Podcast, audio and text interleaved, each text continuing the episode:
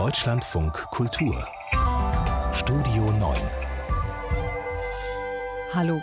Einen schönen guten Tag. Wir sind hier zu zweit, Corbinen Frenzel und Jagoda Marinic. Wir grüßen Sie aus dem Willy Brandt-Haus, also aus der SPD-Parteizentrale in Berlin, weil wir hier den Mann sprechen, der für die SPD nicht mehr nur Vizekanzler sein möchte, sondern gerne Kanzler sein möchte. Olaf Scholz. Olaf Scholz, der Kanzlerkandidat der Stunde, denn laut Umfragen der beliebteste Kanzlerkandidat der Deutschen und heute sogar mit der unglaublichen Umfrage für die SPD 23 Prozent, ein Prozentpunkt vor der CDU. Wir sind gespannt, was dieser Umfrage Höhepunkt für ihn so macht und haben uns einige Fragen mitgebracht hier ins Willy Brandt-Haus. Lieber Herr Scholz, schönen guten Tag. Ja, guten Tag. schönen guten Tag. Für mich, also ich bin ja selber Autorin und als ich mein erstes Buch geschrieben habe, hat die Vertreterin nach der Buchvorstellung zu mir gesagt, ja, Frau Marinitsch, das erste Buch und dann kennt man sich. So, und dann habe ich mich gefragt, für die Politik übersetzt könnte man ja sagen, ja, ein Ministeramt und dann kennt man sich.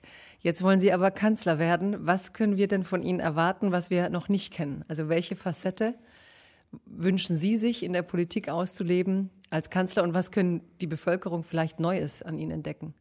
Gut ist, dass viele ja schon lange testen konnten, wie ich so bin. Als Bundesarbeitsminister, als erster Bürgermeister der Freien Hansestadt Hamburg, als äh, Bundesminister der Finanzen und Vizekanzler. Und das ist die Grundlage dafür, dass ich jetzt um das Vertrauen der Bürgerinnen und Bürger werbe. Und ich habe einen guten Plan für die Zukunft. Etwas, wie wir dafür sorgen können, dass äh, es mehr Respekt in unserer Gesellschaft gibt und wie wir sicherstellen können, dass wir eine gute wirtschaftliche Zukunft haben, dass wir in 10, 20, 30 Jahren noch gute Arbeitsplätze haben und es gleichzeitig schaffen, den menschengemachten Klimawandel aufzuhalten. Und das wird natürlich wichtig für die 20er Jahren, äh, die jetzt vor uns liegen und auch neu. Aber ich habe mich ja gefragt, ähm, Jagoda, als du diese Idee hattest mit diesem ersten Buch, was ist denn eigentlich das erste Buch von Olaf Scholz? Also wo, wo fängt man an? Ähm, ist es der Generalsekretär? Ist es der Hamburger Bürgermeister? Ist es der Bundesminister? Ich bin beruflich Rechtsanwalt, habe Arbeitnehmerinnen und Arbeitnehmer vertreten, Betriebsräte, gerade auch im Osten Deutschland nach 1990 und dann mit 40 Bundestagsabgeordneter geworden, direkt gewählt in meinem damaligen Wahlkreis. Damit fängt es an, also mit der Zeit als Rechtsanwalt und mit der Zeit dann viele Jahre später als Abgeordneter und damit dem Weg in die Politik als Beruf. Dann frage ich aber noch mal so: ähm, Wenn Sie sagen Zukunft, dann hat Zukunft ja auch im besten Sinn was mit Erneuerung zu tun, mit Innovation.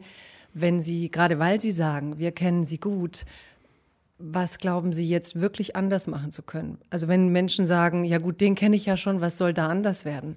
Was antworten Sie solchen Menschen? Ich rede über das, was ich mir vorgenommen habe. Die beiden wichtigsten Themenfelder, dafür habe ich eben schon genannt. Respekt als eines. Ich möchte in einer Gesellschaft leben, in der nicht die einen auf die anderen herabblicken, in der wir uns auf Augenhöhe begegnen und sich niemand für was Besseres hält. Ich glaube, dass wir gerade jetzt in der Corona-Pandemie erlebt haben, dass unsere Gesellschaft dazu fähig ist, da ist viel Beifall geklatscht worden für systemrelevante Arbeitnehmerinnen und Arbeitnehmer, die Lebensmittelverkäuferin, den Paketboten, die Altenpflegerin, den Krankenpfleger. Aber es ist ganz wichtig, dass das auch nach der Krise anhält und dass es auch bedeutet, dass wir denjenigen, die so schwere Arbeit leisten, auch bessere Löhne zahlen, als das heute in Deutschland der Fall ist. Deshalb als ein Teil dieser Forderungen, die dazu gehören, meine Vorstellung nach einem besseren Mindestlohn von 12 Euro, der verbindlich für alle ist, damit kein Lohn darunter liegt. Und natürlich wünsche ich mir, dass viele zum Beispiel in den genannten Pflegeberufen besser bezahlt werden, als das heute der Fall ist. Und die zweite Frage ist ja wahrscheinlich die größte Modernisierung, die Deutschland industriell seit über 100 Jahren vor sich hat. Wir haben 250 Jahre Industriegeschichte hinter uns, die auf Kohle, Gas und Öl beruhen. Wenn wir in 25 Jahren, knapp 25 Jahren klimaneutral, CO2-neutral wirtschaften wollen, dann bedeutet das auch, dass wir wirklich sehr viele neue industrielle Prozesse auf den Weg bringen müssen. Das Gute ist, die Unternehmen wissen, was sie tun wollen. Das, was man dazu bereitstellen muss, ist vor allem, dass sie auch genügend Strom haben, denn das ist die Alternative zu Kohle, Gas und Öl, und zwar dann natürlich aus Windkraft und Solarenergie. Mhm. Das sind auf jeden Fall schon mal ganz interessante äh, Stichworte innerlicher Art. Ich habe noch mal was für Sie, Herr Scholz. Wir haben gedacht, äh, Sie geben so viele Interviews, wir wollen es auch ein bisschen spannend für Sie machen. Deswegen haben wir ein paar Umschläge vorbereitet, wo Sie einfach mal kurz reingucken dürfen. Und während Sie das tun, will ich gerne sagen, weil ich, ich bleibe mal kurz bei diesem Buchthema. Ich habe nämlich eine kleine Befürchtung, dass Sie möglicherweise Ihr nächstes großes Buch, ähm, dass Sie da in gewisser Weise ein Plagiat vorlegen. Ähm, Sie können ja gerade mal beschreiben, was Sie vor sich haben. Ich habe vor mir eine Ausgabe des Süddeutsche Zeitung Magazin und dort äh, bin ich gefragt worden, was von Frau Merkel bleibt und habe äh, die Raute gemacht. Ja, man sieht sie auf diesem Bild äh, mit der klassischen Merkel-Raute. Und ich meine, Sie spielen ja sowieso seit einiger Zeit damit äh, und haben es auch immer wieder durchblicken lassen, wer diese Kontinuität will, ähm, wer, ja, wer im Prinzip, darf ich das so übersetzen, nicht zu viel Wandel will, der ist bei Ihnen mit Olaf Scholz eigentlich am besten aufgehoben. Oder ist das eine falsche Interpretation?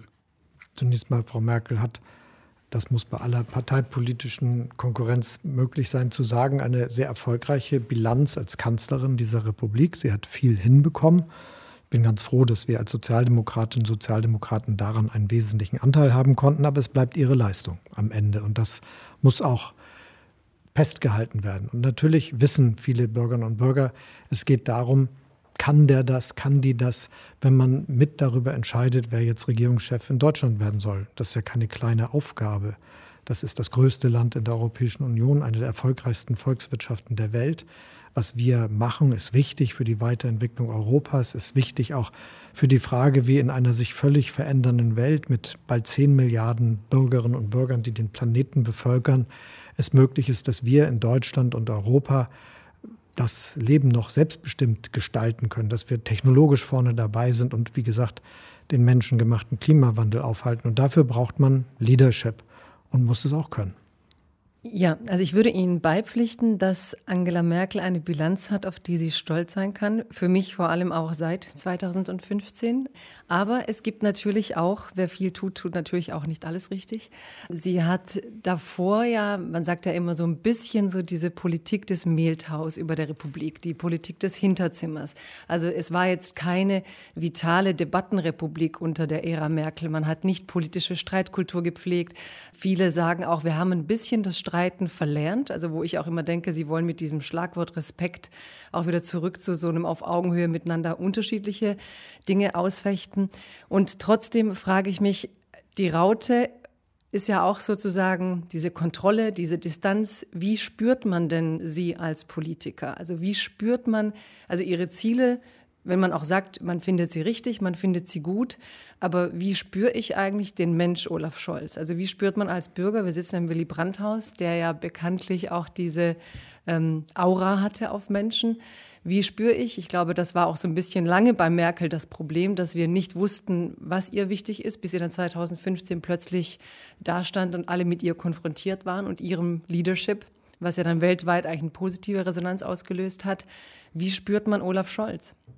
Erstmal jeden Tag, im Augenblick sowieso auf den Straßen und Marktplätzen dieser Republik. Ich spreche mit ganz, ganz vielen Bürgerinnen und Bürgern und bin sehr froh über die Rückmeldung, die ich bekomme. Aber ich habe auch das Gefühl, dass ich einen Beitrag dazu leisten kann, dass die Fragen, die sich alle stellen, dann auch beantwortet werden können.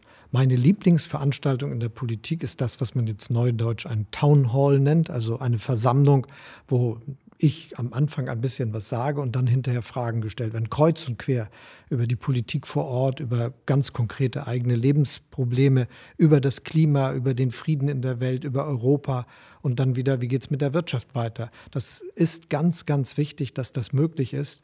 Ich habe mir das früh zum Prinzip gemacht, dass dort, wo ich politische Verantwortung habe, solche Gespräche stattfinden. Nicht nur gerade, wenn Wahl ist, sondern auch zwischendurch. Und ich will das auch als Kanzler, wenn die Bürgerinnen und Bürger mir dazu das Mandat geben, so halten. Das ist für mich dann viel wichtiger als das Studieren von Fokusgruppen und Meinungsumfragen. Man spürt, was die Bürgerinnen und Bürger bewegt. Und ich hoffe, sie spüren dann umgekehrt auch, was mich bewegt. Jedenfalls ist das für mich immer ein ganz emotionaler Moment. Was können Sie denn erwarten von Olaf Scholz? Wir haben jetzt die Raute ähm, als Beispiel, aber Sie sind ja auch geprägt politisch durch die Jahre von Gerhard Schröder als Bundeskanzler. Sie waren eng an seiner Seite, dann auch als Generalsekretär ab 2002, ähm, der ja ein ganz anderer Kanzlertypus ist. Und ich habe mich gefragt, was war eigentlich die stärkere Schule für den Olaf Scholz? Die Jahre an der Seite von Angela Merkel, eben zuletzt als Vizekanzler, diese vielen langen 16 Jahre, auch drei große Koalitionen. Oder eigentlich dieser Kanzlertypus, der ja so ein Sie werden es besser beschreiben können. Ein anpackender Typ war eher disruptiv, der ähm, gerne mal auf den Tisch gehauen hat. Eigentlich muss man etwas weiter zurückgehen. Ich bin natürlich als junger Mann geprägt worden von den beiden ersten Kanzlern äh, im Nachkriegsdeutschland, die die Sozialdemokratische Partei gestellt hat, von Willy Brandt und Helmut Schmidt. Ich bin knapp nachdem Helmut Schmidt Kanzler wurde, als Hamburger in die SPD eingetreten. Und viele Dinge, die ich mir vorstelle davon, wie man Politik richtig macht, haben auch ganz viel damit zu tun. Ich fand zum Beispiel immer sehr gut an Helmut Schmidt, dass er Politik erklärt hat. Das ist etwas, was ich viele, viele Jahre und Jahrzehnte eigentlich vermisst habe und was, glaube ich, den Bürgern und Bürgern so ähnlich geht wie mir. Man muss das, was man tut, auch erläutern. Es muss die Möglichkeit geben, darüber zu reden. Und das habe ich mir auch für die Zukunft vorgenommen, dass Politik verstehbar ist, dass man erzählt, worum es geht und warum man etwas macht. Was wichtig ist, ist, dass wir nicht den Eindruck erwecken, als ob wir die Dinge alleine bestimmen können. Das gefährdet den, die demokratischen Handlungsmöglichkeiten, wenn man übertreibt mit dem, was man kann. Und wir müssen ja dafür sorgen, dass eine Welt, die immer multipolarer wird, auch eine wird, in der man gemeinsam Sicherheit entwickeln kann, trotz der Tatsache, dass da viele Regierungen beide sind, die ganz anders agieren, als wir das richtig finden. Und das sind Herausforderungen, die man immer auch gut darstellen muss, damit der Handlungsrahmen verstehbar ist, aber dann auch beherzt genutzt wird. Das, glaube ich, ist wichtig. Ich verstehe unter Leadership in der Demokratie, dass man die Möglichkeiten, die man hat, auch nutzt. Haben Sie das Gefühl, dass Sie Ihre Möglichkeiten gerade nutzen? Also man hätte ja jetzt vor kurzer Zeit noch der SPD diese 23 Prozent, die heute in der Umfrage waren, nicht zugetraut.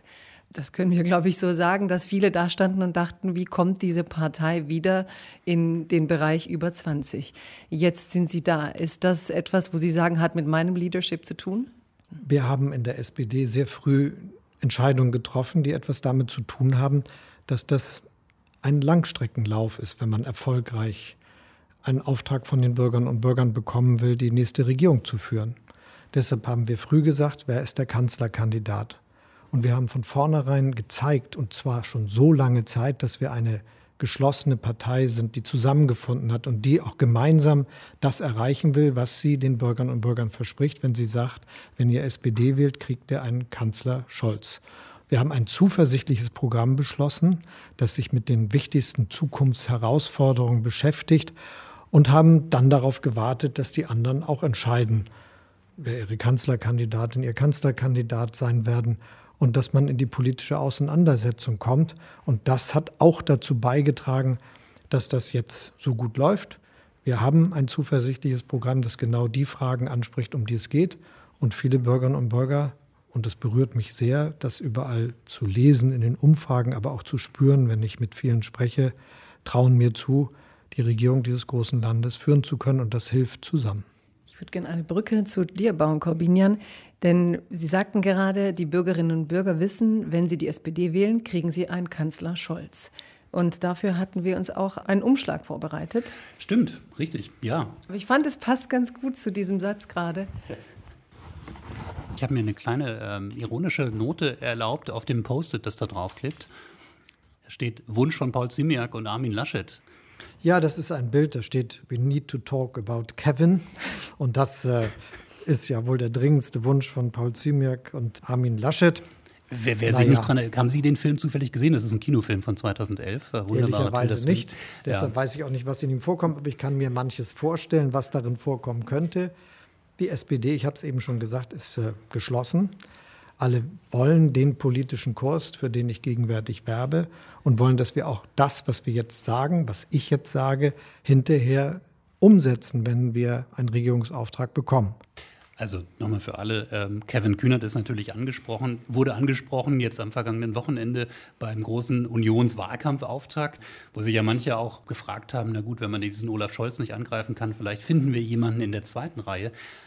Aber was ja jenseits der parteipolitischen Instrumentalisierung von manchen äh, wirklich als Frage dahinter steckt, wer ist eigentlich gerade die SPD? Ähm, ist das eine Blackbox? Ist das allein Olaf Scholz? Denn wir wissen ja auch, wir sind hier im Willy Brandt-Haus. Ähm, Sie hätten ja hier auch ähm, als Parteivorsitzender im Duo residieren können, tun Sie nicht, wurden dann aber doch als Kanzlerkandidat ausgewählt. Und die Frage ist natürlich schon, kriegen wir dann vielleicht die anderen wieder stärker zu Gesicht nach dem 26. September und in welcher Rolle?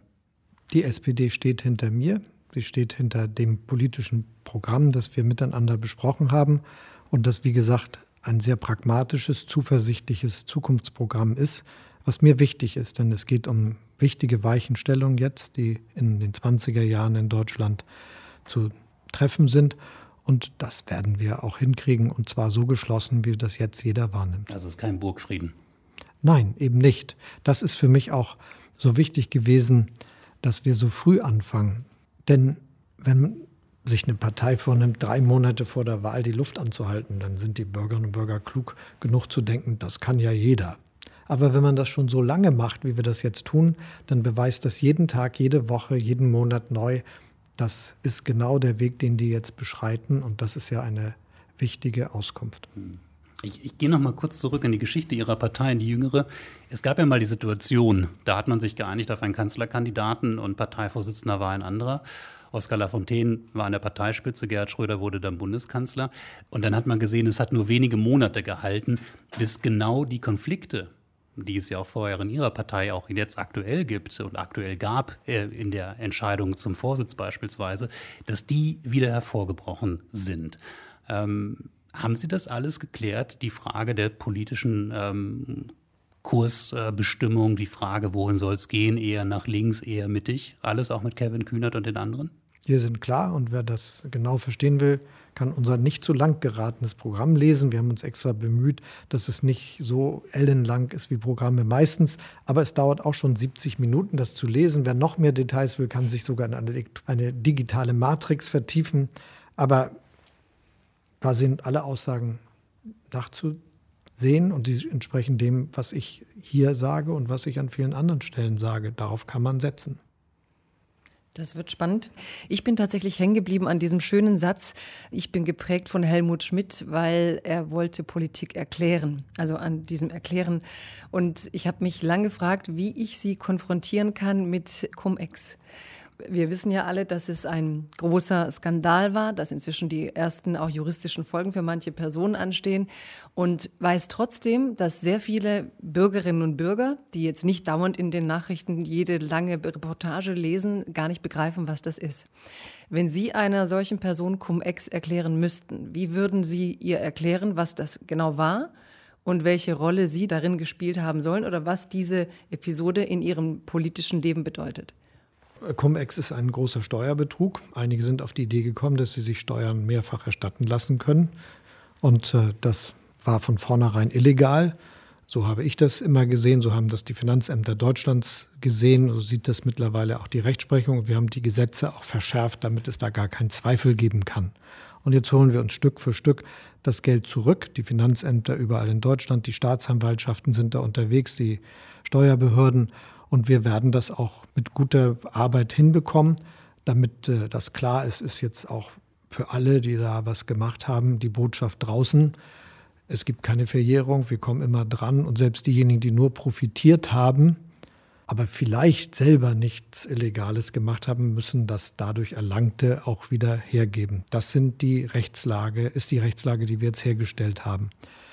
Und äh, in diesem Zusammenhang haben einige Leute sich damit beschäftigt, dass ich mit einer Bank in Hamburg mich getroffen habe, die jetzt äh, in einem dieser Verfahren sich äh, den Vorwürfen stellen muss. Und dazu gibt es eine klare und einfache Botschaft. Es hat keine Beeinflussung von Entscheidungen von Finanzämtern gegeben. Und weil sowas ja öffentlich ausgeleuchtet wird in Ausschüssen, weil sowas öffentlich ausgeleuchtet wird in all den Veröffentlichungen, die man dann jeweils sehen kann, kann man heute sagen, alle haben bekundet, es hat keine Beeinflussung gegeben. Und damit wird sich das Thema auch irgendwann seinem Ende zuneigen. Mhm.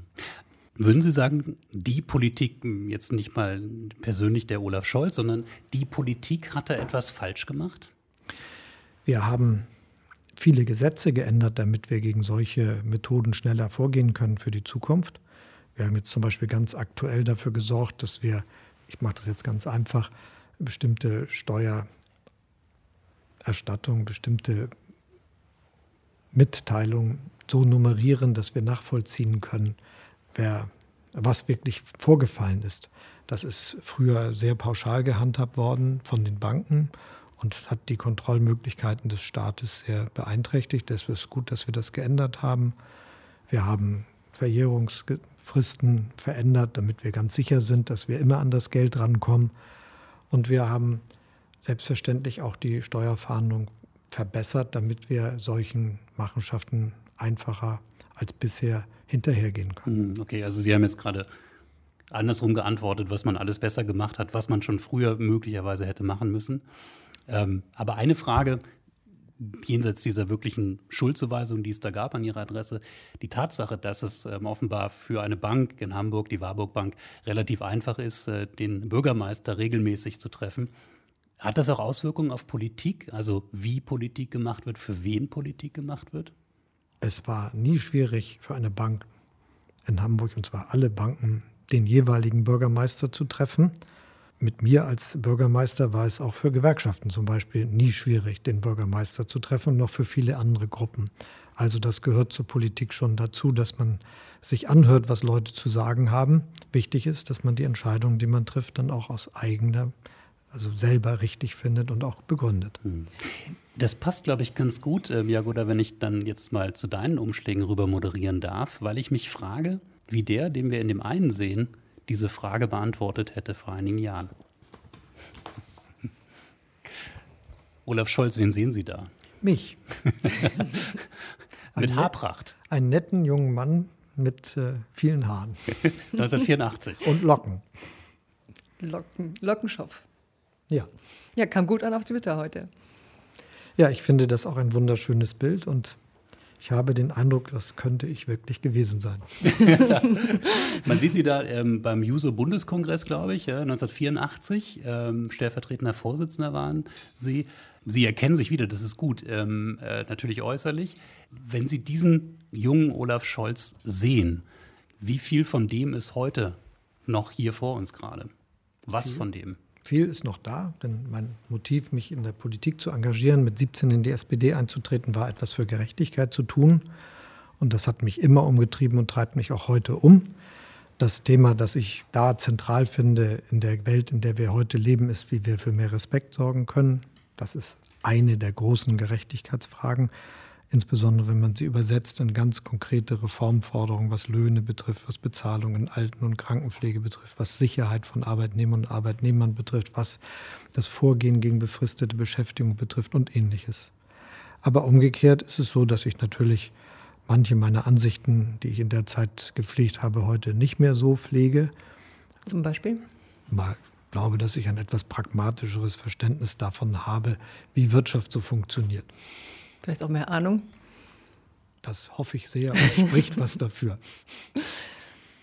Sie sagen Gerechtigkeit und trotzdem, wenn ich jetzt zurückgehe und die Brücke schlage zu Cum-Ex und diesem Bild ähm, Banker beim Bürgermeister und auch Finanzminister, ähm, es ist die Elite. Ne? Also manche wie Branko Milanovic sprechen von Plutokratie, dass wir eben eine Welt sind, in der eigentlich das Geld regiert. Und ähm, Sie sagen auf der anderen Seite Gerechtigkeit. Wie vermitteln Sie den Menschen, die sie wählen würden oder könnten, dass Bürgerinnen und Bürger sich fragen, sieht der mich eigentlich? Und welche Rolle spielen wir überhaupt noch als das Volk? Wie geben Sie ihnen denn das Gefühl, dass sie wirklich den Bürger, die Bürgerinnen, die Bürgerinnen zuerst sehen? Die meisten Bürgerinnen und Bürger sehen es genauso. Und dafür gibt es auch gute Gründe, wenn man die Politik der letzten Jahre betrachtet. Das will ich gleich gerne nochmal ausführen. Lassen Sie mich einen Satz zwischendurch sagen. Gerade der von Ihnen zitierte Autor Branko Milanovic ist jemand, den ich sehr schätze und von dem ich mehrere Bücher gelesen habe, der aber gerade deshalb aus meiner Sicht so bemerkenswert ist, weil er beschreibt, wo die Ursachen für die Zuversichtskrise, so würde ich das mal nennen, für den Verlust an Hoffnung gerade in den reichen Ländern des Westens liegt. Es ist so, dass wir in einem großen globalen Veränderungsprozess sind, dass Milliarden Menschen auf der Welt, anders als in den 70er und 80er Jahren des letzten Jahrhunderts, fast das Gleiche und oft das Gleiche können wie wir, dass dort auch Straßen, Verkehrslinien, Fabriken entstanden sind, Bildungsinstitutionen, die mithalten können. Und das hat vielen das Gefühl genommen, dass sie eine sichere Perspektive in der Zukunft haben. Und wenn man sich erklären will, woher dann die populistischen Bewegungen im Norden Europas zum Beispiel kommen oder in den Niederlanden, Österreich und auch jetzt ja bei uns, oder was zum Brexit geführt hat oder was zur Trump-Wahl geführt hat, dann liegt das sehr daran, dass viele nicht wissen, geht die Sache für mich und meinesgleichen, für meine Kinder und Enkel gut aus. Und deshalb glaube ich, muss jede moderne, reformorientierte Politik darauf ausgerichtet sein, diese Frage zu beantworten. Wie können wir sicherstellen, dass dieser große Veränderungsprozess für unser Eins, für meinesgleichen hierzulande gut ausgeht?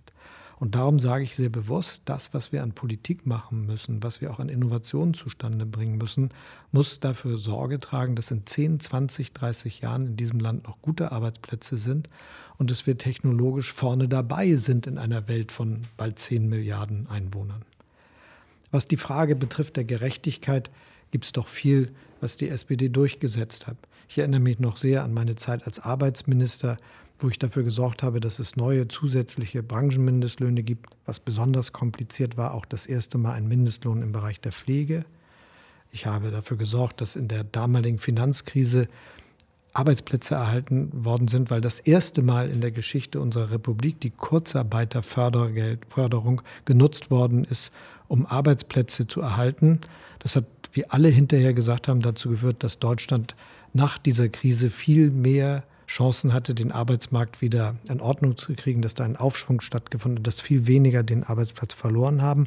Und jetzt in dieser Krise haben wir das nicht nur wieder gemacht, wo wir als Sozialdemokratinnen und Sozialdemokraten sehr gekämpft haben in diesem Land, über zwei Millionen Arbeitsplätze damit gerettet, sondern in Europa und in der Welt ist das vielfach nachgemacht worden. Aber Im Übrigen Sie, haben wir ja. ja noch viele, viele andere Dinge bewegt. Ich will nur mal die Themen der jüngsten Zeit nehmen. Zum Beispiel die Frage, endlich ordentliche Arbeitsverträge in der Fleischindustrie. Zum Beispiel die Frage, jetzt im dritten Anlauf dafür zu sorgen, dass in der Altenpflege ab dem Sommer nächsten Jahres überall gemäß Tarif bezahlt werden muss.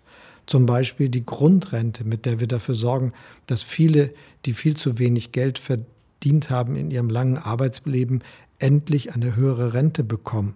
Das sind Dinge, für die wir hart gefochten haben und jeder weiß, woran er mit uns ist und auch warum wir das gemacht haben. Alles, was Sie gerade aufgezählt haben, Herr Scholz, ähm, sind Projekte der großen Koalitionszeit gewesen, also äh, aus der Zeit, als die SPD Juniorpartner war. Wenn sich Leute zurückerinnern an die Zeit, als die SPD den Kanzler gestellt hat, dann erzählen sie andere Geschichten. Und ich finde das immer wieder erstaunlich. Ähm, als Journalist hatte ich den Eindruck, wir können das langsam mal abhaken, Hartz IV, die Agenda 2010. Aber durch ganz viele Hörerreaktionen im Internet kriege ich immer wieder mit, das sitzt bei den Leuten tief. Diese Erinnerung daran, dass ausgerechnet eine SPD-Regierung es war, die soziale Standards zurückgebaut hat, zurückbauen musste, werden Sie möglicherweise sagen. Sie waren ja damals als Generalsekretär in der ersten Verantwortungslinie mit. Aber können Sie das nachvollziehen, wenn Leute heute auf ihre Wahlplakate schauen, wo sie 12 Euro Mindestlohn versprechen und das ja auch damit begründen, dass sie den Niedriglohnsektor eindämmen wollen, dass die sich daran erinnern, dass genau dieser Niedriglohnsektor entstanden ist, als Sie regiert haben durch Ihre Politik? Ich finde, wir sollten hier kein Volkswirtschaftsseminar halten, aber das Bemerkenswerte ist, dass das ja nicht nur in Deutschland, sondern auch anderswo passiert ist zu der Zeit und dass das etwas zu tun hat mit den Veränderungen der modernen Produktionsweise. Das ist nicht nur politisch geschehen. Trotzdem muss man sich genau mit dieser Frage auseinandersetzen und deshalb zählt die Forderung nach einem Mindestlohn bei mir schon sehr, sehr lange dazu. Das habe ich schon sehr früh und auch in der Zeit diskutiert, weil ich fand, dass wir diesen Schutz brauchten und brauch, finde das immer noch. Und ich leite da mal das auch ab aus meiner Erfahrung als Arbeitnehmeranwalt, denn ich habe ja viele kennengelernt und wusste, wie wenig die verdienen und dass sie keinen Schutz haben und dass es dadurch besser werden wird. Übrigens habe ich deshalb auch jetzt als Finanzminister mir den Wunsch erfüllt, den ich schon als Arbeitsminister hatte, nämlich dass der Zoll genügend Kraft, nicht nur Männer und Frauen, die für ihn arbeiten, da wird ein großes Ausbauprogramm die nächsten Jahre stattfinden, sondern auch neue Rechte bekommt, um den Schutz vor Schwarzarbeit und Lohndumping besser umzusetzen. Ich glaube aber, dass es schon wichtig ist zu erwähnen, weil Sie sagten, das war auch international so, dass Deutschland, nachdem es diese Sick Man of Europe Phase gab, tatsächlich sehr hart zu seinen Bürgerinnen und Bürgern war. Und dass wir auch einen hohen Anteil von Menschen haben, die arm trotz Arbeit sind, dass wir die Working Poor haben, wie das auf Englisch viel schöner heißt, arbeitende Arme, arbeitende Arme. Und dass beispielsweise die Produktivität wuchs in Deutschland durchschnittlich 1,7 Prozent zwischen 1999 und 2007. Die Reallöhne sanken aber. Und im Jahr 2011 waren waren sie auf dem Level von 1999. Das sind ja für diese Menschen, die gearbeitet haben, zehn Jahre unglaubliche, glaube ich, Verluste, die sie in ihren Arbeitsbiografien verarbeiten müssen. Also es gibt diese fleißigen und zuversichtlichen, aber es gibt auch junge Menschen, die gerade am Start sind und sagen, wo ist eigentlich der Raum, wo ich jetzt mein Leben aufbauen kann. Das heißt, egal, ob ich gebildet bin, Akademikerin in der Medienlandschaft, in Kurzzeitverträgen hänge, es ist so vieles schräg, gerade für junge Menschen, die dazu noch eine Verunsicherung haben durch die Klimakrise, die dazu noch eine Verunsicherung haben durch die Verschuldungen jetzt mit Corona. Ähm, wie wollen Sie denen Zuversicht vermitteln? Wo wollen wir anfangen? Ja, also, frage ich Sie. Sie wollen dem, ja anfangen. Nein, Sie wollen Sie, bei dem, was ja. Sie alles gesagt haben, aber ich will äh, auf einige dieser Fragen eingehen und fange mal mit der letzten an. Mein Plan für eine künftige Regierung in Deutschland geht genau um diese Frage. Wie können wir die Zuversicht zurückgewinnen? Und zwar, weil es reale Gründe dafür gibt. Das heißt natürlich, dass wir dafür Sorge tragen müssen, dass die wirtschaftliche Basis gewährleistet ist, dass wir eine moderne Gesellschaft sind, die technologisch vorne dabei ist. Das gibt die beste Sicherheit, dass wir auch gute Arbeitsplätze und gute Perspektiven in Zukunft haben können. Und dann muss es eben eine Gesellschaft sein, in der Rechte von Arbeitnehmern und Arbeitnehmern eine größere Rolle spielen. Ich habe immer nicht verstanden, warum einige meinen, wenn denn ein Geschäftsmodell digital ist, ob das nun die Rider sind oder ob das andere Tätigkeiten sind, die sich um die globalen Plattformunternehmen herum gruppieren, dass das dazu führt, dass ganz klassische Rechte von Arbeitnehmern und Arbeitnehmern nicht gelten. Ich habe nicht verstanden, warum eine neue Bank wie N26 findet, sie bräuchte keinen Betriebsrat. Das sind Sachen, die ich nicht nachvollziehen kann und wo ich sage, da müssen wir sehr klar gegenhalten und sagen, es ist möglich, trotz dieser ganzen Veränderung zu erreichen, dass wir eine Perspektive haben. Aber warum haben Sie bisher nicht dagegen gehalten? Also Sie waren ja in der Regierung. Ich habe sehr dagegen gehalten. Ein paar Beispiele habe ich Ihnen genannt. Und nur damit es gesagt mhm. ist, es ginge schon. Und mir geht es aber darum, dass wir das für die Zukunft klar beschreiben. Und deshalb nochmal, das, was wir vor uns haben, ist die größte industrielle Modernisierung Deutschlands die aber gleichzeitig dazu beitragen wird, dass wir eine Antwort geben können auf den menschengemachten Klimawandel und damit ökonomische und auch im Hinblick auf das Klima gute Perspektiven für die Bürgerinnen und Bürger formulieren können und auch für die junge Generation. Herr Scholz, weil viele der Maßnahmen, die Sie beschreiben, sehen aus wie Reparaturmaßnahmen. Man sorgt dafür, dass die Grundrente sicher ist, wenn Menschen zu wenig verdient haben. Über den Mindestlohn versucht man das sicherzustellen. Ähm, das sind alles Maßnahmen, die funktionieren, die funktioniert haben jetzt in dieser wirtschaftlich sehr erfolgreichen Phase, die wir erlebt haben. Mal sehen, wie lange wir sie noch erleben. Die Frage ist natürlich, inwieweit ist das haltbar und machbar?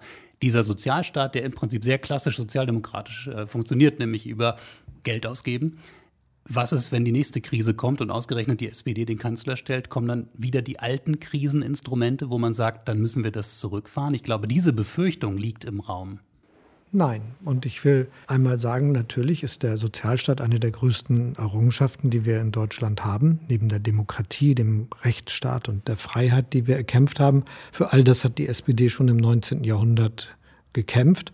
Erstens, nach der letzten Krise 2008, 2009 ist die Staatsverschuldung auf über 80 Prozent der Wirtschaftsleistung gestiegen seinerzeit. Und knapp zehn Jahre später, 2019, waren wir durch Wachstum in der Lage zu vermelden, dass wir alle Stabilitätskriterien Europas erfüllen. Die Staatsverschuldung war unter 60 Prozent gesunken, aber es war ja nur eins davon. Jetzt haben wir in dieser Krise beschlossen, ordentlich gegenzuhalten. Und ich bin sehr froh darüber, dass das passiert ist und auch sicher, dass das ohne sozialdemokratische Regierungsbeteiligung, ohne einen sozialdemokratischen Finanzminister anders gekommen wäre. Aber es werden am Ende des Tages 400 Milliarden Euro sein, die wir an zusätzlichen Krediten aufnehmen, um Arbeitsplätze, um Unternehmen zu retten und auch die Gesundheit der Bürgerinnen und Bürger zu sichern. Und gerade wieder hat der Internationale Währungsfonds gesagt, die beste Form der Krisenbekämpfung, die geleistet worden ist, sehen wir in Deutschland. Und viele in Europa haben auch immer wahrgenommen, dass obwohl wir nur ein Teil der europäischen Bevölkerung sind, wir knapp die Hälfte der Maßnahmen zur Krisenbekämpfung in unserem Land einsetzen.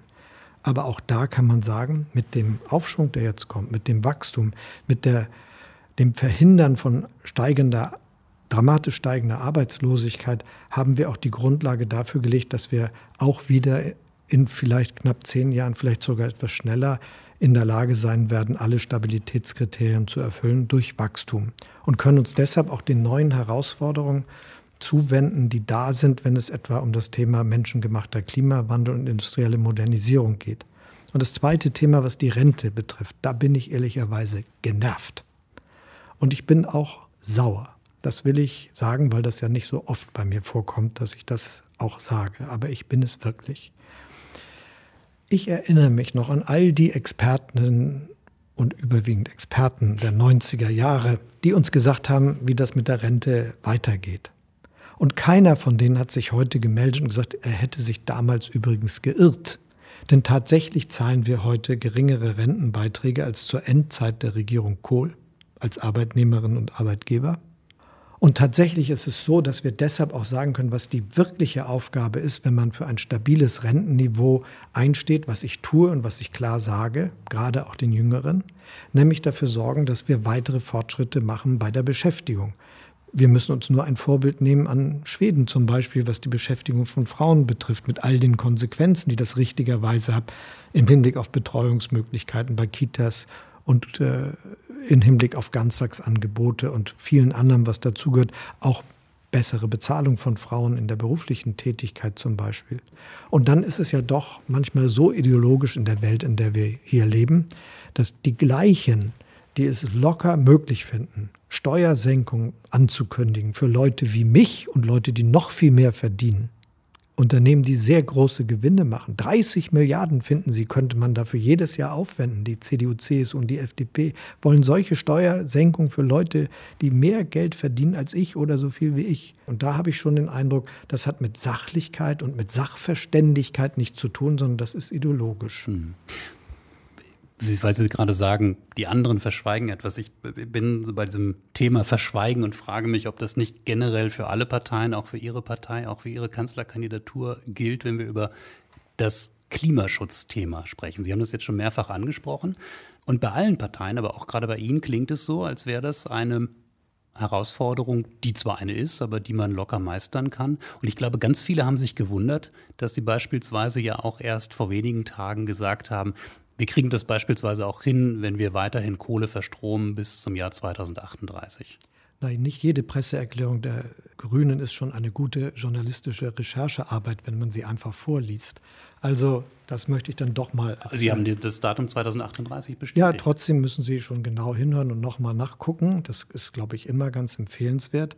Es gibt einen Kompromiss, den wir in Deutschland geschlossen haben. Da steht drin, spätestens bis 2038 steigen wir aus der Kohleverstromung aus. Übrigens steht, dass wir aus der Kohleverstromung aussteigen, im Koalitionsvertrag der jetzigen Regierung. Dafür haben sich die Sozialdemokratinnen und Sozialdemokraten eingesetzt. Und die Frage wird ja aufgelöst darüber, was wir jetzt tun. Denn das ist doch jedem und jeder klar, die es wissen wollen. Die Alternative zu Kohle, Gas und Öl ist, dass wir mehr Strom einsetzen für heutige industrielle Prozesse, die mit Kohle, Gas und Öl stattfinden. Für die Stahlindustrie, für die Chemieindustrie, für die Zementindustrie. Alles industrielle Bereiche, die die größten CO2-Ausstöße haben und wo das sich schnell auswirken wird, wenn die das ohne Kohle, Gas und Öl machen. Das gilt auch für die Automobilindustrie, die Milliarden, zig Milliarden investiert in Elektrofahrzeuge. Das gilt äh, für den Maschinenbau in Deutschland. Die haben alle sehr konkrete Pläne. Und was sie von uns brauchen, ist die Aussage, dass wir ihnen diesen zusätzlichen Strom aus erneuerbaren Quellen liefern werden.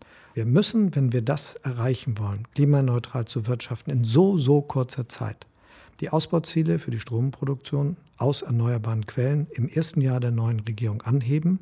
Und wir müssen alle Gesetze ändern, dass wir rechtzeitig fertig werden. Und wie sehr es aufs Anpacken und aufs Machen ankommt, das sieht man daran, dass nun in dem grün regierten Baden-Württemberg im letzten Jahr gerade mal zwölf Windkraftanlagen genehmigt worden sind. Das hat mit dem Tempo, das wir brauchen, um die weggehende Atomenergie, die weggehende Kohleverstromung zu ersetzen, nichts zu tun. Und es hat noch weniger was mit dem Tempo zu tun, das notwendig ist, wenn wir die Industrie CO2-neutral umgestalten wollen. Okay, Herr Scholz, trotzdem reden wir gerade über ein Thema, das ähm, die Gesellschaft oder den Planeten an einen Punkt gebracht hat, an dem wir so wahrscheinlich nie hätten kommen sollen. Also wir haben die nächsten vier Jahre entscheiden unter Umständen darüber, ob wir als Mensch diesen Planeten noch so bewohnen können. Also ob die Anpassungsleistung, die menschliche, noch ähm, nachkommen kann. Und Sie, Sie reden darüber und wir müssen natürlich sachlich bleiben. Auf der anderen Seite ist da eine Generation wie Greta Thunberg und, und, und Fridays for Future, die noch viel sachlicher bleiben wollen als Sie. Die sagen nämlich, die Wissenschaft sagt, es muss so schnell wie möglich gehen. Es geht um alles, ähm, Korallenriffe, die Meerenkippe. Wir haben einen, einen solchen Berg an Problemen und irgendwie verstehe ich die Jugend in dieser Ungeduld und diesem, ich glaube, wir haben nicht die Zeit, jetzt in Ruhe die und die Stellschraube. Also kann man sich Olaf Scholz an der Spitze dieser Bewegung vorstellen? Also was müsste passieren, dass Sie morgens aus Ihrem Haus rausgehen und sagen, ich nehme diese Klimathematik so ernst und ich werde Leadership beweisen und meine Partei äh, davon überzeugen, dass wir die von der Wissenschaft bestätigten ähm, Standpunkte politisch schnellstmöglich umsetzen werden. Und trotzdem herrscht, glaube ich, bei vielen eine Angst, also ich würde wirklich auch sagen, eine Angst, nicht nur German Angst. Ähm, wie bewohnbar wird dieser Planet bleiben und sind die richtigen Menschen an der Macht, um uns das zuzusichern? Ich verspreche die Leadership das hinzukriegen, dass wir den menschengemachten Klimawandel aufhalten und dass wir das Ziel 2045 klimaneutral zu wirtschaften nicht nur in ein Gesetz geschrieben haben, sondern auch tatsächlich umsetzen. Und deshalb gilt es für Deutschland, die notwendigen Entscheidungen nicht innerhalb der nächsten vier Jahre, sondern im ersten Jahr einer von mir geführten Regierung zu treffen. Darum habe ich die hier auch so präzise benannt, weil es ja bedeutet, dass man Klartext sprechen muss über das, was das auch ökonomisch, industriell bedeutet. Und damit komme ich zu der Frage, die Sie so nebenbei angesprochen haben. Denn ich werde ja nicht nur so gefragt, wie Sie mich jetzt fragen, sondern ich werde auch auf jeder Veranstaltung irgendwann mal von irgendwem gefragt, wieso machen wir das eigentlich in Deutschland? Wieso müssen wir vorangehen? Wir sind doch nur zwei Prozent der CO2-Emissionen der Welt. Das hilft doch gar nichts. Es werden so und so viele Kohlekraftwerke in der ganzen Welt geplant. Überall wollen die auch Autos fahren, so wie wir die fahren. Und das bringt ja gar nichts. Da soll man mal was machen. Und ich antworte denen immer, weil ich finde, wer eine solche Frage stellt, braucht eine gute Antwort. Und meine Antwort lautet, erstens stimmt das nicht mit dem Verweis auf die zwei Prozent. Wir sind nämlich weniger als zwei Prozent der Weltbevölkerung. Aber zweitens ist viel wichtiger, wir sind die, nicht die Einzigen, aber wir sind auf alle Fälle die, die die Ingenieurinnen und Ingenieure, die Unternehmen, die Wirtschafts- und Finanzkraft haben, die Technologien zu entwickeln, die eine Alternative dazu sind, dass der globale Klimawandel gar nicht mehr aufgehalten werden kann, weil überall der industrielle Pfad nachgemacht wird und neu aufgenommen wird, den wir schon hinter uns haben. Das, was wir können, ist Technologien zu entwickeln, die genauso bezahlbar sind, die genauso gut funktionieren wie diejenigen, die auf der Nutzung fossiler Ressourcen beruhen und deshalb so schädlich sind für das Klima. Und das können wir und das ist unser Beitrag und das werde ich möglich machen. Aber Gefällt mir, aber können wir ja. das noch? ja. Können wir das noch? Ich meine, Elon Musk kommt jetzt und baut uns Autos und unsere Autohersteller, wo sozusagen die Geschichte geschrieben haben in der Entwicklung der Autos, äh, kommen irgendwie nicht hinterher. Können wir das noch? Also mit den Worten dieses Mannes zu sagen. Der 17-jährige Junge auf dem Bild oder junge Wir Mann. können das noch. Wir können es noch. Und äh, wir können es sogar unbedingt. Und es ist unsere Aufgabe, das zu leisten. Ich bin sicher, dass die Auto deutsche Automobilindustrie weltweit führend bleiben wird. Sie investiert zig Milliarden in die Elektrifizierung ihrer Fahrzeuge und hat auch anders als mancher, der jetzt immer als Politiker oder Politiker diesen dieses Ausredewort Technologieoffenheit äh, verwendet, klar entschieden, das wird jetzt im Regelfall das Batteriefahrzeug sein, mit dem wir elektrisch durch die Gegend fahren. Herr Scholz, ich weiß, Kanzlerkandidaten, egal welcher Partei, reden nicht gerne über Verzicht, aber wenn wir gerade bei diesem Thema sind und gerade daran denken, dass die SPD ja mal, als es um die Sozialpolitik ging, gesagt hat, ähm, Das ist Leadership. Wir sagen euch, wir müssen jetzt gerade etwas reduzieren. Etwas geht nicht mehr so, wie es ging. Der Sozialstaat bis dahin, die Politik der Regierung Schröder. Brauchen wir sowas nicht, diese Ehrlichkeit, auch mit Blick auf den Klimawandel und die Veränderungen, die da anstehen? Denn bisher klingt es auch bei Ihnen alles als positive Erzählung, ähm, aber nicht nach einer, die uns allen etwas, etwas abverlangt. Ich finde, wenn man statt mit einem Dieselfahrzeug, mit einem elektrischen Fahrzeug durch die Gegend fährt, ist das eher eine Verbesserung der Lebensqualität, insbesondere wenn die technischen Fortschritte noch alle Wirklichkeit werden, die uns jetzt für kurze Zeit angekündigt sind. Und deshalb ist, macht es keinen Sinn, darüber zu reden, dass es Verzicht bedeutet. Es bedeutet, dass es anders wird, aber es wird in vielen Fällen auch besser.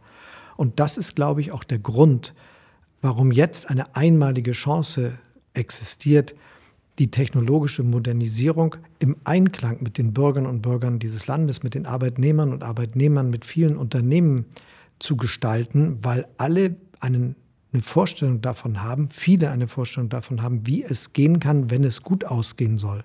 Und das ist meine feste Überzeugung. Wenn wir wieder mehr Zuversicht in dieser Gesellschaft haben wollen, dann sollten wir nicht darüber reden, dass alles sowieso schlimmer kommt, sondern sollten wir beschreiben, welches unser Weg ist, damit es gut ausgeht. Herr Scholz, ich habe noch eine ganz, ganz wichtige Frage für mich wegen Vermitteln erklären. Ähm, wir sind eine vielfältige Bundesrepublik Deutschland. Es leben hier mehr Menschen mit Migrationsgeschichte denn je. Und ich meine aber auch ein bisschen die SPD. Ich bin hier Willy Brandt Haus. Ich meine, ich bin hier, weil es eine deutsche Einwanderungspolitik gab, nämlich Gastarbeiteranwerbeabkommen.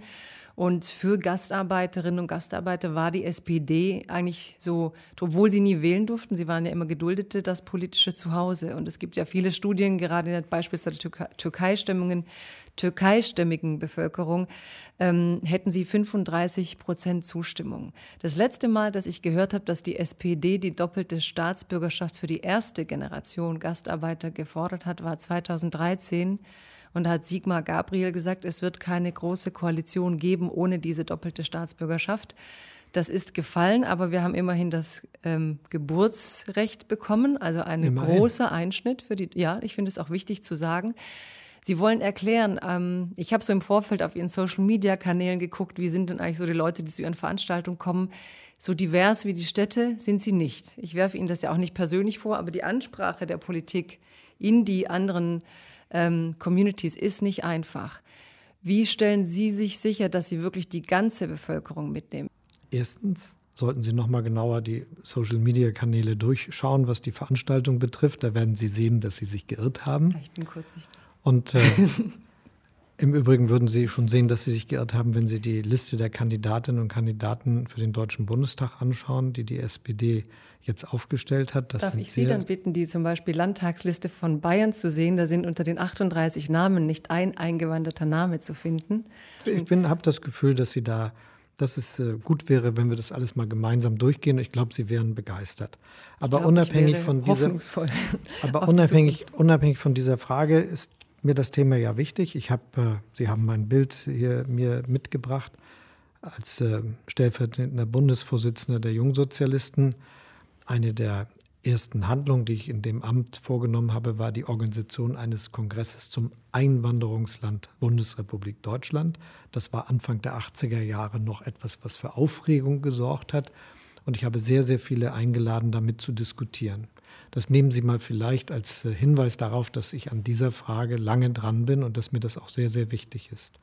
Ich habe, als ich erster Bürgermeister in Hamburg war, mir einen Traum erfüllt, den ich lange gehegt habe nämlich alle Bürgerinnen und Bürger, die nach den heutigen Gesetzen lange genug in Deutschland äh, leben und äh, in Hamburg ihren Aufenthaltsort haben und noch nicht die deutsche Staatsbürgerschaft haben, anzuschreiben und sie zu bitten, die auch zu wählen.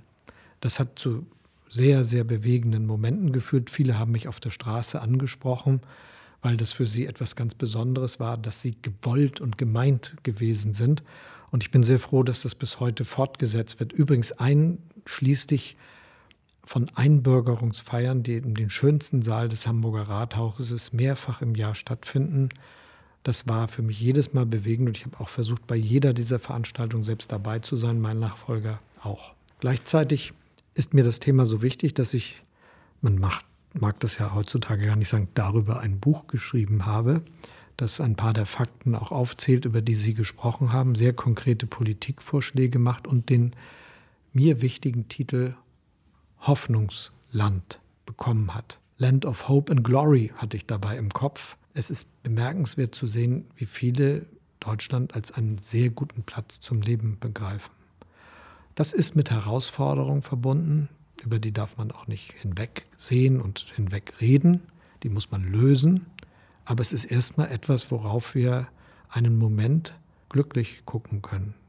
Und natürlich ist das mit der doppelten Aufgabe versehen, dafür zu sorgen, dass wir auch für alle, die hier leben, egal welchen familiären Hintergrund sie haben, ein Land der Hoffnung sind für die Perspektiven, die man in dieser Gesellschaft hat. Da spielt dann das Thema Respekt und die Perspektiven einer, einer, einer sozialen Gesellschaft, die auf sozialen Zusammenhalt setzt, wieder eine Rolle. Würden Sie darauf achten, dass in Ihrem nächsten Kabinett mehr Diversität herrscht?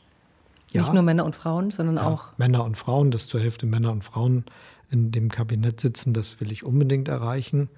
Aber es geht auch um andere Fragen, die die Vielfältigkeit unserer Gesellschaft widerspiegeln. Olaf Scholz, in früheren Zeiten hätte man jetzt einen Bierdeckel, wo Sie schon mal die Kabinettsliste aufschreiben könnten ähm, und uns dann zumindest unter Verschluss mitgeben können. Ich vermute mal, das werden Sie nicht tun. Ähm, zum Abschluss vielleicht noch dieser eine Gedanke. Da haben Sie recht. Sie sind als absoluter Außenseiter gestartet in dieses Rennen. Ähm, jetzt Stand heute reden wir möglicherweise vielleicht sogar schon mit dem Favoriten, auf jeden Fall mit jemandem, der gute Chancen hat auf dieses Kanzleramt. Ist das eigentlich eine Umgewöhnung? Also wenn man auf einmal aus dieser Außenseiterrolle in das Scheinwerferlicht kommt und ähm, mal ganz banal gefragt, trauen Sie sich noch ein Eis zu essen? Ich denke an Armin Laschet, der viel Kritik bekommen hat dafür, dass er im falschen Moment mit einem Eis gezeigt wurde. Da habe ich mich zurückgehalten mit der Kommentierung. Ich konzentriere mich auf das, was äh, ich wichtig finde für die Zukunft unseres Landes und was ich den Bürgerinnen und Bürgern vorschlage, wenn ich mit ihnen spreche und was zu tun ist. Ich bin sehr berührt von diesen guten Zustimmungswerten aber natürlich habe ich, wie wir am Anfang des Gespräches ja vertieft haben, sehr lange daran gearbeitet, dass das möglich wird. Und dass sowas möglich ist, habe ich ja auch schon mal erfahren. Denn als ich in Hamburg 2009 nach einem sehr schlechten Wahlergebnis für die SPD bei der Bundestagswahl Landesvorsitzender wurde, hatte niemand damit gerechnet, dass ich im Februar 2011, also nur wenige Monate fast hinterher für die Hamburger SPD ein Wahlergebnis von 48 Prozent bei der Bürgerschaftswahl erzielen würde. Ich übrigens auch nicht. Ich hatte schon mit dem Erfolg gerechnet, aber nicht mit einem solchen Ergebnis. Und das ist für mich ein Hinweis darauf, dass viel zu viele die Rechnung ohne die machen, die das Sagen haben in diesem Land. Das sind nämlich die Bürgerinnen und Bürger. Und eine Bundestagswahl ist die Stunde der Bürgerinnen und Bürger, die bestimmen da die Richtlinien der Politik und entscheiden auch, wer einen Auftrag kriegt, eine Regierung zu bilden. Und wenn sie den mir und der SPD geben, dann wäre das für mich etwas sehr Bewegendes. Wie anstrengend ist, wenn ich die letzte Frage darf, wenn Sie sagen, so ein langer Weg. Und wir erleben ja jetzt an Ihren beiden Kandidatinnen, wie die Öffentlichkeit auch kleinste Dinge zersetzt, Eis essen, ähm, die, ihr Buch ist, glaube ich, noch nicht dem Plagiatscheck unterworfen worden. Wer weiß, vielleicht kommen Sie auch noch an die Reihe. Wie anstrengend ist denn eigentlich die Form der Kontrolle als politischen Alltag? Wie viel innere Anspannung kostet das und hat man dann am Ende eigentlich noch das Gefühl, dass man Olaf Scholz ist? Ich bin sehr gelassen und auch in dieser Bundestagswahl und im Rahmen der Debatten, die damit verbunden sind. Und natürlich hilft mir, dass ich das, was ich tue, gerne mache, dass ich unbedingt etwas erreichen möchte für unser Land, dass es ein besseres Land wird und dass wir besser zusammenleben können, dass wir eine gute Zukunft haben. Aber ich muss mich nicht die ganze Zeit kontrollieren. Vielleicht darf ich diesen Vergleich wagen. Als ich angefangen habe, rudern zu lernen mit Anfang 50, habe ich noch über jede Bewegung nachgedacht. Wenn ich jetzt mit meinem Trainer oder Freunden rudern gehe, dann denke ich gar nicht mehr über die Bewegung nach und sie sieht trotzdem viel eleganter aus. Olaf Scholz, herzlichen Dank für das Gespräch. Ja, vielen Dank. Vielen Dank.